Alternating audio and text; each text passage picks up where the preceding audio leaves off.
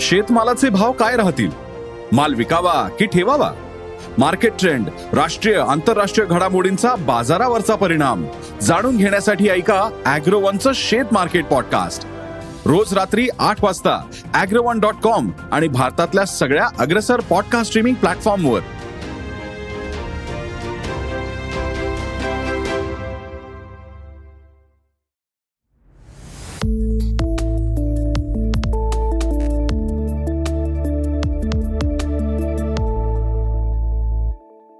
संकरित बियाणे.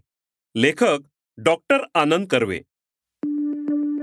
एकोणीसशे साठच्या दशकात भारत सरकारने अमेरिकेतील रॉकफेलर फाउंडेशनच्या सहकार्याने भारतात गहू मका ज्वारी आणि बाजरी या पिकांची सुधारित आणि संकरित वाणे म्हणजे हायब्रिड सीड्स आणली. तेव्हापासून भारतात हरित क्रांती म्हणजे ज्या इंग्रजीत ग्रीन रेव्होल्युशन म्हणतात त्याची सुरुवात झाली.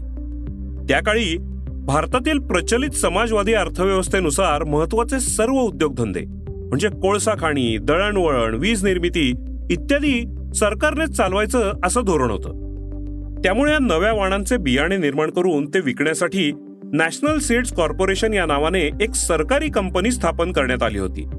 तसेच रॉकफेलर फाउंडेशनच्या प्रोत्साहनाने भारतात काही खासगी कंपन्यांनी सुद्धा सुधारित आणि संकरित वाणांचे बीजोत्पादन आणि विक्री सुरू केली होती.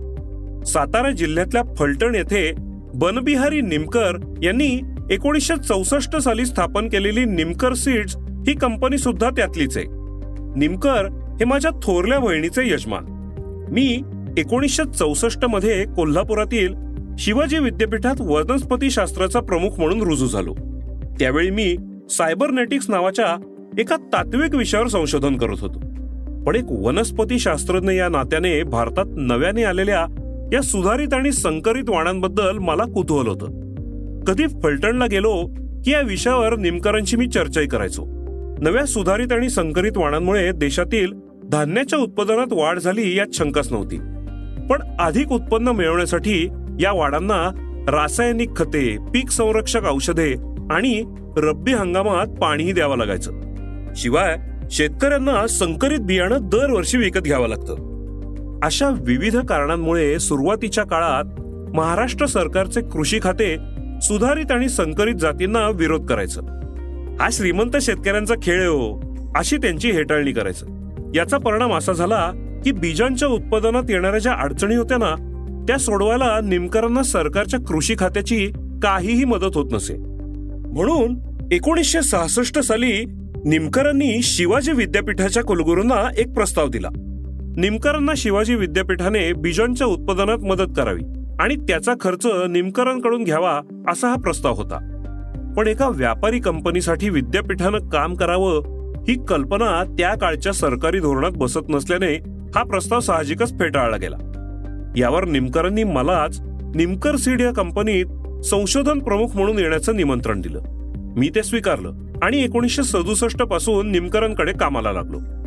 कंपनीत माझ्याबरोबर काम करणारे चारही सहकारी हे कृषी पदवीधर होते.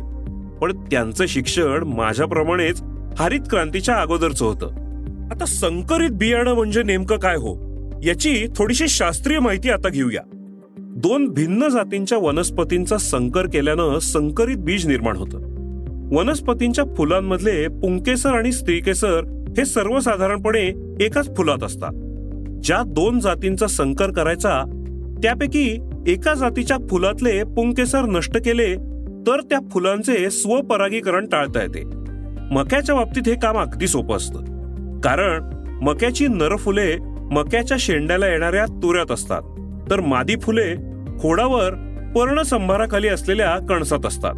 त्यामुळे पराग निर्मितीपूर्वी मक्याचा तुरा खुडला की त्याचे स्वपरागीकरण टळते.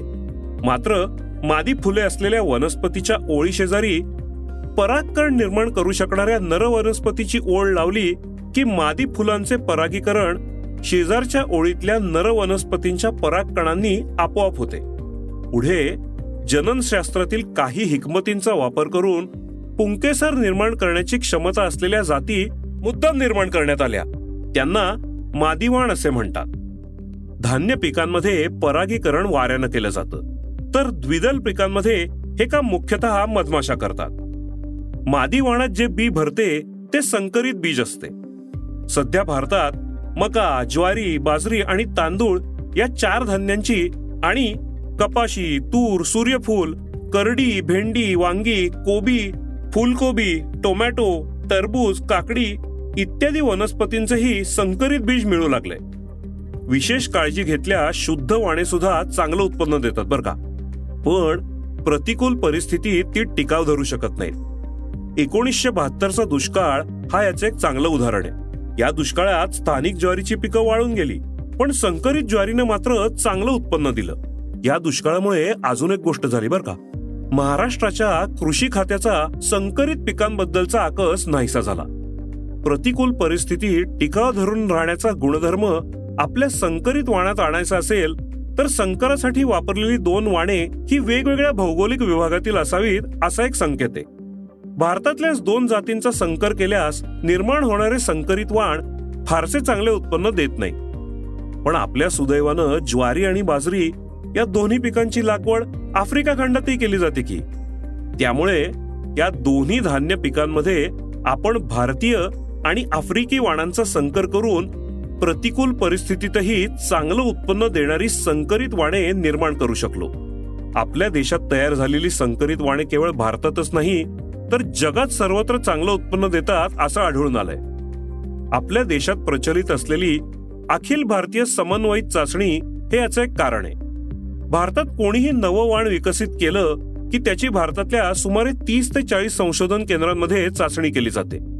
आणि या चाचणीत त्या वाणानं दिलेलं सरासरी उत्पन्न जर सरस दिसलं तरच त्या वाणाला सार्वत्रिक लागवडीची परवानगी मिळते. आपला देश तर प्रचंड मोठा आहे. त्यात ऋतुमान पाऊसमान तापमान मातीचे प्रकार इत्यादी घटकांमध्येही खूप वैविध्य आढळतं. त्यामुळे या समन्वयित चाचण्यांमध्ये जे वाण चांगलं ठरतं ते जगात इतर ठिकाणीही यशस्वी ठरतं.